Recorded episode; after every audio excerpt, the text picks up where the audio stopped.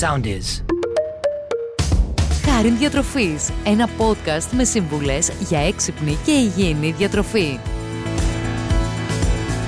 Αν κάποιος σκεφτόταν ποιο είναι το πιο αντιπροσωπευτικό ρόφημα για εμάς τους Έλληνες, νομίζω ότι το μυαλό μας θα πήγαινε κυρίως σε έναν απολαυστικό φραπέ. Ο στιγμιαίος καφές, είτε ζεστός είτε φραπέ, αποτελεί ένα κομμάτι συνυφασμένο με την καθημερινότητα πολλών. Πολλοί λοιπόν δεν μπορούν να ξυπνήσουν το πρωί αν δεν πιούν τον αγαπημένο τους ζεστό στιγμιαίο καφέ ή έναν κρύο φραπέ το καλοκαίρι. Πώς φτιάχνεται λοιπόν ο καφές, Είναι 100% φυσικός. Τι συστατικά περιέχει, Έχει ωφέλη για την υγεία μας. Αυτά και άλλα πολλά για τον αγαπημένο μας στιγμίο καφέ θα δούμε στο podcast που ακολουθεί. Ο στιγμίος καφές αποτελεί όπως είπαμε ένα από τα πιο διαδεδομένα ροφήματα σε όλο τον κόσμο. Στη χώρα μας κατέχει μια ιδιαίτερη θέση και αποτελεί μια από τις πιο αγαπημένες συνήθειες των Ελλήνων, καθώς στην κρύα του μορφή ως φραπέ αποτελεί αν δεν το ξέρετε ελληνική πατέντα. Πρωτοεμφανίστηκε την άνοιξη του 1938 στην Ελβετία. Από τότε ταξίδεψε σε όλο τον κόσμο και εξελίχθηκε στο γνωστό αγαπημένο μας ρόφημα. Η κρύα όμως μορφή του στιγμιαίου καφέ, ο γνωστός σε όλους μας φραπέ, δημιουργήθηκε το 1957 στη Διεθνή Έκθεση Θεσσαλονίκης, όπου ένας εργαζόμενος έκανε τότε την απλή αλλά μεγάλη ανακάλυψη. Ανακάτεψε σε ένα σέικερ στιγμιαίο καφέ με κρύο νερό. Αυτή ήταν η στιγμή της γέννησης της ιδέας του φραπέ. Από τότε διαδόθηκε σε όλο τον κόσμο και ταυτίστηκε με την ελληνική κουλτούρα. Είναι ωστόσο σημαντικό να δούμε πώς καταρχήν ο καφές φτιάχνεται, πώς δηλαδή από το δέντρο του καφέ φτάνει στην τελική του μορφή ώστε να παρασκευάσουμε ένα ζεστό στιγμιαίο ή ένα φραπέ. Από ποιες ύλες φτιάχνεται και ποια είναι εκείνη η διαδικασία που ακολουθείται μέχρι να φτάσει στον καταναλωτή. Πρώτη ύλη για την παρασκευή του στιγμιαίου καφέ αποτελεί φυσικά ο καρπός του καφεόδεντρου. Όταν οι καρποί οριμάσουν, συλλέγονται προσεκτικά, στεγνώνουν με φυσικό τρόπο στον ήλιο και αφαιρείται το εξωτερικό περίβλημα φλοιό.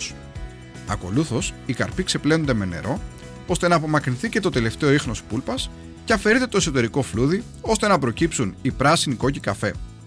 Σε επόμενη φάση, γίνεται ανάμειξη των διαφόρων ειδών για να επιλεγεί και να προκύψει το γνωστό σε όλους χαρμάνι. Μετά, οι εκλεκτοί κόκκι του καφέ καβουρδίζονται και ακολούθως αλέθονται με ιδιαίτερη φροντίδα, αναδεικνύοντας πλήρες τις αρωματικές και γευστικές τους ιδιότητες.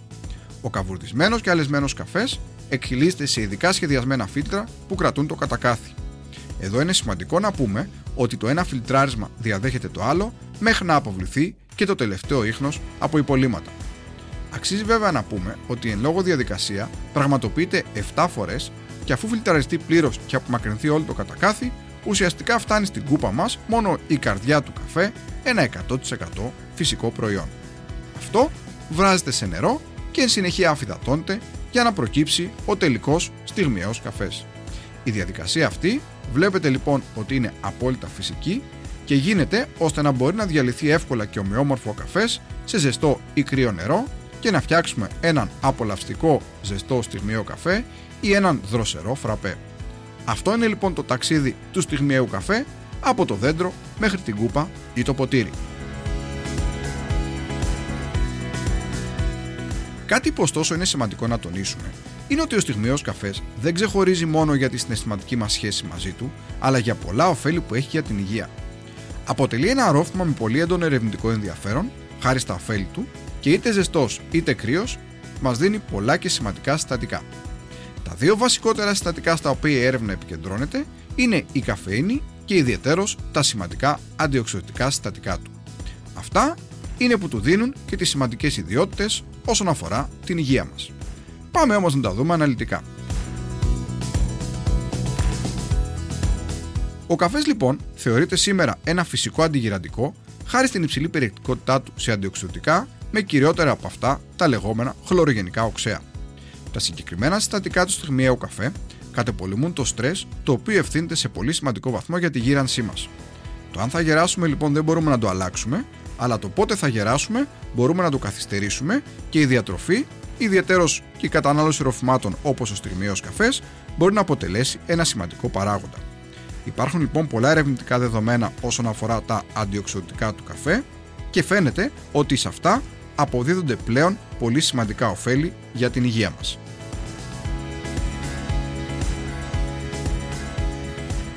Ίσως ένα πολύ σημαντικό, ίσως το πιο μάλλον σημαντικό από τα ωφέλη που έχει ο καφές για την υγεία, είναι αυτό που σχετίζεται με τη μείωση του κινδύνου για καρδιαγιακά. Παρά την ύπαρξη αναφορών σχετικά με την επίδραση κατανάλωση στιγμιαίου καφέ στην υγεία, παρέμενε άγνωστο ποια είναι η πραγματική επίδρασή τους στην αγκιακή δομή και λειτουργία.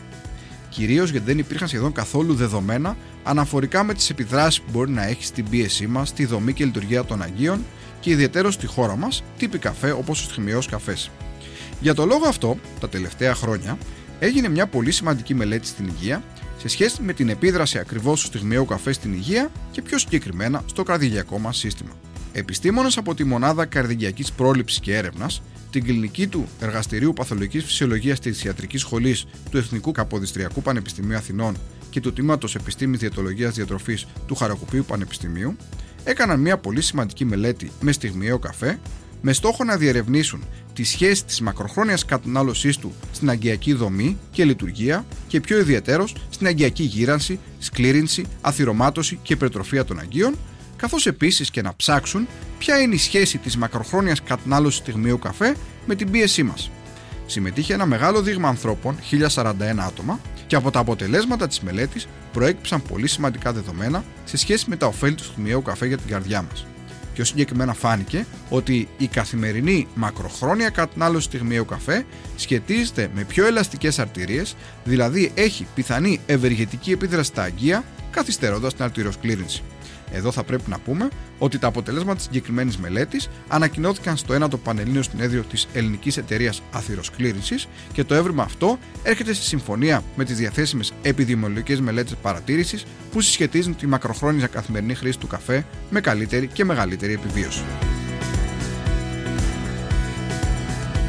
Κάτι άλλο που είναι πολύ σημαντικό να πούμε για το στιγμιαίο καφέ είναι ότι σχετίζεται με καλύτερη διαχείριση του σωματικού μας βάρους. Έτσι, βρισκόμαστε σε μια περίοδο όπου όλο και περισσότεροι ασχολούνται με το βάρος και μπαίνουν σε προγράμματα απώλειας βάρους. Ένα πολύ σημαντικό κομμάτι αυτής της διαδικασίας είναι να προσέχουμε πόσες θερμίδες προσλαμβάνουμε ημερησίως και αυτές θα τις πάρουμε και από τα ροφήματα που καθημερινά καταναλώνουμε, ένα από τα οποία είναι και ο καφές. Αν όμως δεν προσέξουμε και επιλέξουμε ήδη καφέ με πολύ γάλα, κρέμες, αφρόγαλα και πολύ ζάχαρη, τότε δεν μιλάμε θερμιδικά για ροφήματα, αλλά σχεδόν για γεύματα. Για το λόγο αυτό, είναι σημαντικό να επιλέγουμε είδη καφέ που δεν έχουν πολύ μεγάλη θερμιδική επιβάρυνση, δεν απαιτούν πολύ γάλα, φρόγαλα, κρέμα και ζάχαρη. Μια τέτοια πολύ καλή επιλογή λοιπόν είναι ο στιγμιαίος καφές. Ο στιγμιαίος καφές δεν απαιτεί γάλα ή αφρόγαλα ή κάποια κρέμα από γάλα για να καταναλωθεί. Το γεγονός αυτό του δίνει ένα σημαντικό πλεονέκτημα σε σχέση με άλλα είδη καφέ, όπως ο καπουτσίνο ή ροφήματα καφέ με φυτικές κρέμες ή άλλα πρόσθετα λιπαρά. Από εκεί και πέρα, βέβαια, όπως ισχύει για όλα τα είδη καφέ, η ζάχαρη που θα βάλουμε θα δώσει τις επιπλέον θερμίδες που αντιστοιχούν σε 20 θερμίδες ανά κάθε κουταλάκι του γλυκού που θα προσθέσουμε. Άρα λοιπόν βλέπουμε ότι πέρα από την θετική επίδραση για την καρδιά μας, ο στιγμιαίος καφές αποτελεί και μια πολύ καλή επιλογή όσον αφορά τον έλεγχο του βάρους μας. Ακόμη, η σχέση του καφέ με την εγκεφαλική λειτουργία είναι κάτι το οποίο τα τελευταία χρόνια διευρευνάται αρκετά. Ο καφές περιέχει καφέινη η οποία είναι μια ουσία με σημαντική ενεργοποιητική δράση, καθώς επιδρά σε συγκεκριμένα εγκεφαλικά σήματα και μονοπάτια. Φαίνεται λοιπόν ότι η καφέινη που περιέχει ο στιγμιαίο καφές ανεβάζει τα ποσοστά σημαντικών ουσιών στο κεντρικό νευρικό σύστημα, οι οποίοι φαίνεται ότι μας βοηθούν να λειτουργούμε καλύτερα. Για το λόγο αυτό, η Ευρωπαϊκή Αρχή Ασφάλειας Τροφίμων μας λέει ότι 75 mg καφέινης συνδέονται με αυξημένη προσοχή και εγρήγορση. Εδώ θα πρέπει να πούμε ότι μία κούπα ζεστού στιγμιαίου καφέ που περιέχει 3 γραμμάρια καφέ θα μας δώσει 110 mg καφέινης, ενώ ένας φραπέ περίπου 300 ml με 4 γραμμάρια καφέ μέσα θα μας δώσει 160 mg καφέινης. Άρα λοιπόν φαίνεται ότι ο καφές σχετίζεται και με καλύτερη εγκεφαλική λειτουργία. Επίσης έχει φανεί ότι ο καφές και ιδιαίτερος τα αντιοξυδοτικά που περιέχει ο καφές σχετίζονται με χαμηλότερη συχνότητα εμφάνισης υψηλού σακχάρου, αυτό που ονομάζουμε σαχαρόδι διαβήτη τύπου 2, κάτι που απασχολεί πολύ κόσμο, ενώ επίσης η κατανάλωση καφέ φαίνεται ότι μας προστατεύει και από πολλά και σημαντικά άλλα νοσήματα, όπως για παράδειγμα νόσος του Πάρκινσον, Alzheimer και ούτω καθεξής. Βλέπετε λοιπόν ότι υπάρχουν πάρα πολλά ερευνητικά δεδομένα που συσχετίζουν την κατανάλωση στιγμιαίου καφέ με την καλή μας υγεία, Άρα τα νέα για τους λάτρεις του φραπέ ή τους ζεστού στιγμιαίου καφέ είναι ευχάριστα, είναι καλά, καθώς φαίνεται ότι έχουν πολλούς λόγους να το καταναλώνουν πέρα από τη συναισθηματική σχέση μαζί του. Στο σημείο αυτό είναι σημαντικό να αναφέρουμε ότι ένα πολύ έτσι αξιοσημείωτο είδος καφέ είναι ο ντεκάφ στιγμιαίος. Η καφεΐνη αποτελεί για κάποιους ένα λόγο για να μην πιούν καφέ, είτε ζεστό είτε κρύο για διάφορους λόγους. Σε αυτές λοιπόν τις περιπτώσεις, μια πολύ καλή εναλλακτική πρόταση είναι ο ντεκάφ στιγμιαίος. Ο ντεκάφ στιγμιαίος είναι ακριβώς ο ίδιος με τον κανονικό, αυτόν δηλαδή που έχει καφεΐνη, έχοντας ως, ως πρώτη ύλη τον ίδιο καρπό του καφέ, από τον οποίο όμως έχει αφαιρεθεί η καφεΐνη με ένα πολύ φυσικό τρόπο με μια διαδικασία που λέγεται αποκαφεινοποίηση. Όσον αφορά τα διατροφικά χαρακτηριστικά του, έχει ακριβώς το ίδιο προφίλ με τον καφέ που περιέχει καφεΐνη, διατηρώντας αναλλοίωτο το αντιοξειδωτικό του περιεχόμενο. Έτσι και ο ντεκάφ είναι πλούσιος σε πολυφενόλες και ιδιαίτερα μια κατηγορία που ονομάζονται χλωρογενικά, τα οποία είπαμε ότι υπάρχουν και στον κανονικό καφέ. Τα συστατικά λοιπόν αυτά ασκούν ισχυρή αντιοξειδωτική δράση και καθιστούν και τον ντεκάφ στιγμιαίο καφέ ένα σημαντικό ρόφημα το οποίο θα μας δώσει πολλά αντιοξειδωτικά με αντιγηραντική δράση. Και στο σημείο αυτό θα πρέπει να τονίσουμε, επειδή πολλοί ρωτούν πώς γίνεται η αφαίρεση της καφεΐνης από τον ντεκάφ καφέ, είναι ότι η διαδικασία αυτή που όπως είπαμε ονομάζεται αποκαφεινοποίηση είναι μια απολύτως φυσική διαδικασία. Αν και γενικότερα οι περισσότερες μέθοδοι που χρησιμοποιούνται για την αφαίρεση της καφεΐνης από τον ντεκάφ έχουν το ίδιο αποτέλεσμα, σήμερα αυτή γίνεται με τον πιο φυσικό τρόπο που δεν είναι άλλος από τη χρήση νερού. Έτσι, οι κόκκοι του καφέ βυθίζονται στο νερό, οι πόροι τους ανοίγουν και η καφεΐνη που είναι από τη φύση της μια υδατοδιαλυτή όπως λέμε ουσία, σιγά σιγά απομακρύνεται. Έτσι, το διάλειμμα που προκύπτει περνάει από ειδικά φίλτρα ώστε να απομακρύνεται εντελώς η καφέινη. Οι κόκκι του καφέ στεγνώνουν και είναι έτοιμοι για καβούρδισμα διατηρώντας αναλύωτο το άρωμα και τη γεύση του αγαπημένου σας στιγμιαίου καφέ. Έχετε λοιπόν πολλούς λόγους για να απολαύσετε έναν αγαπημένο στιγμιαίο καφέ είτε ζεστό είτε σε μορφή φραπέ. Πολλά αντιοξυδοτικά, πολλές υδράσεις, πολλά ωφέλη για την υγεία, άρα λοιπόν εντάξτε το στιγμιαίο καφέ στη διατροφή σας και το αποτέλεσμα σίγουρα θα σας επιβραβεύσει.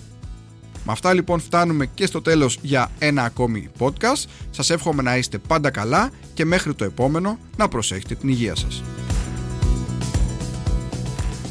Ακολουθήστε μας στο Soundees, στο Spotify, στο Apple Podcasts και στο Google Podcasts.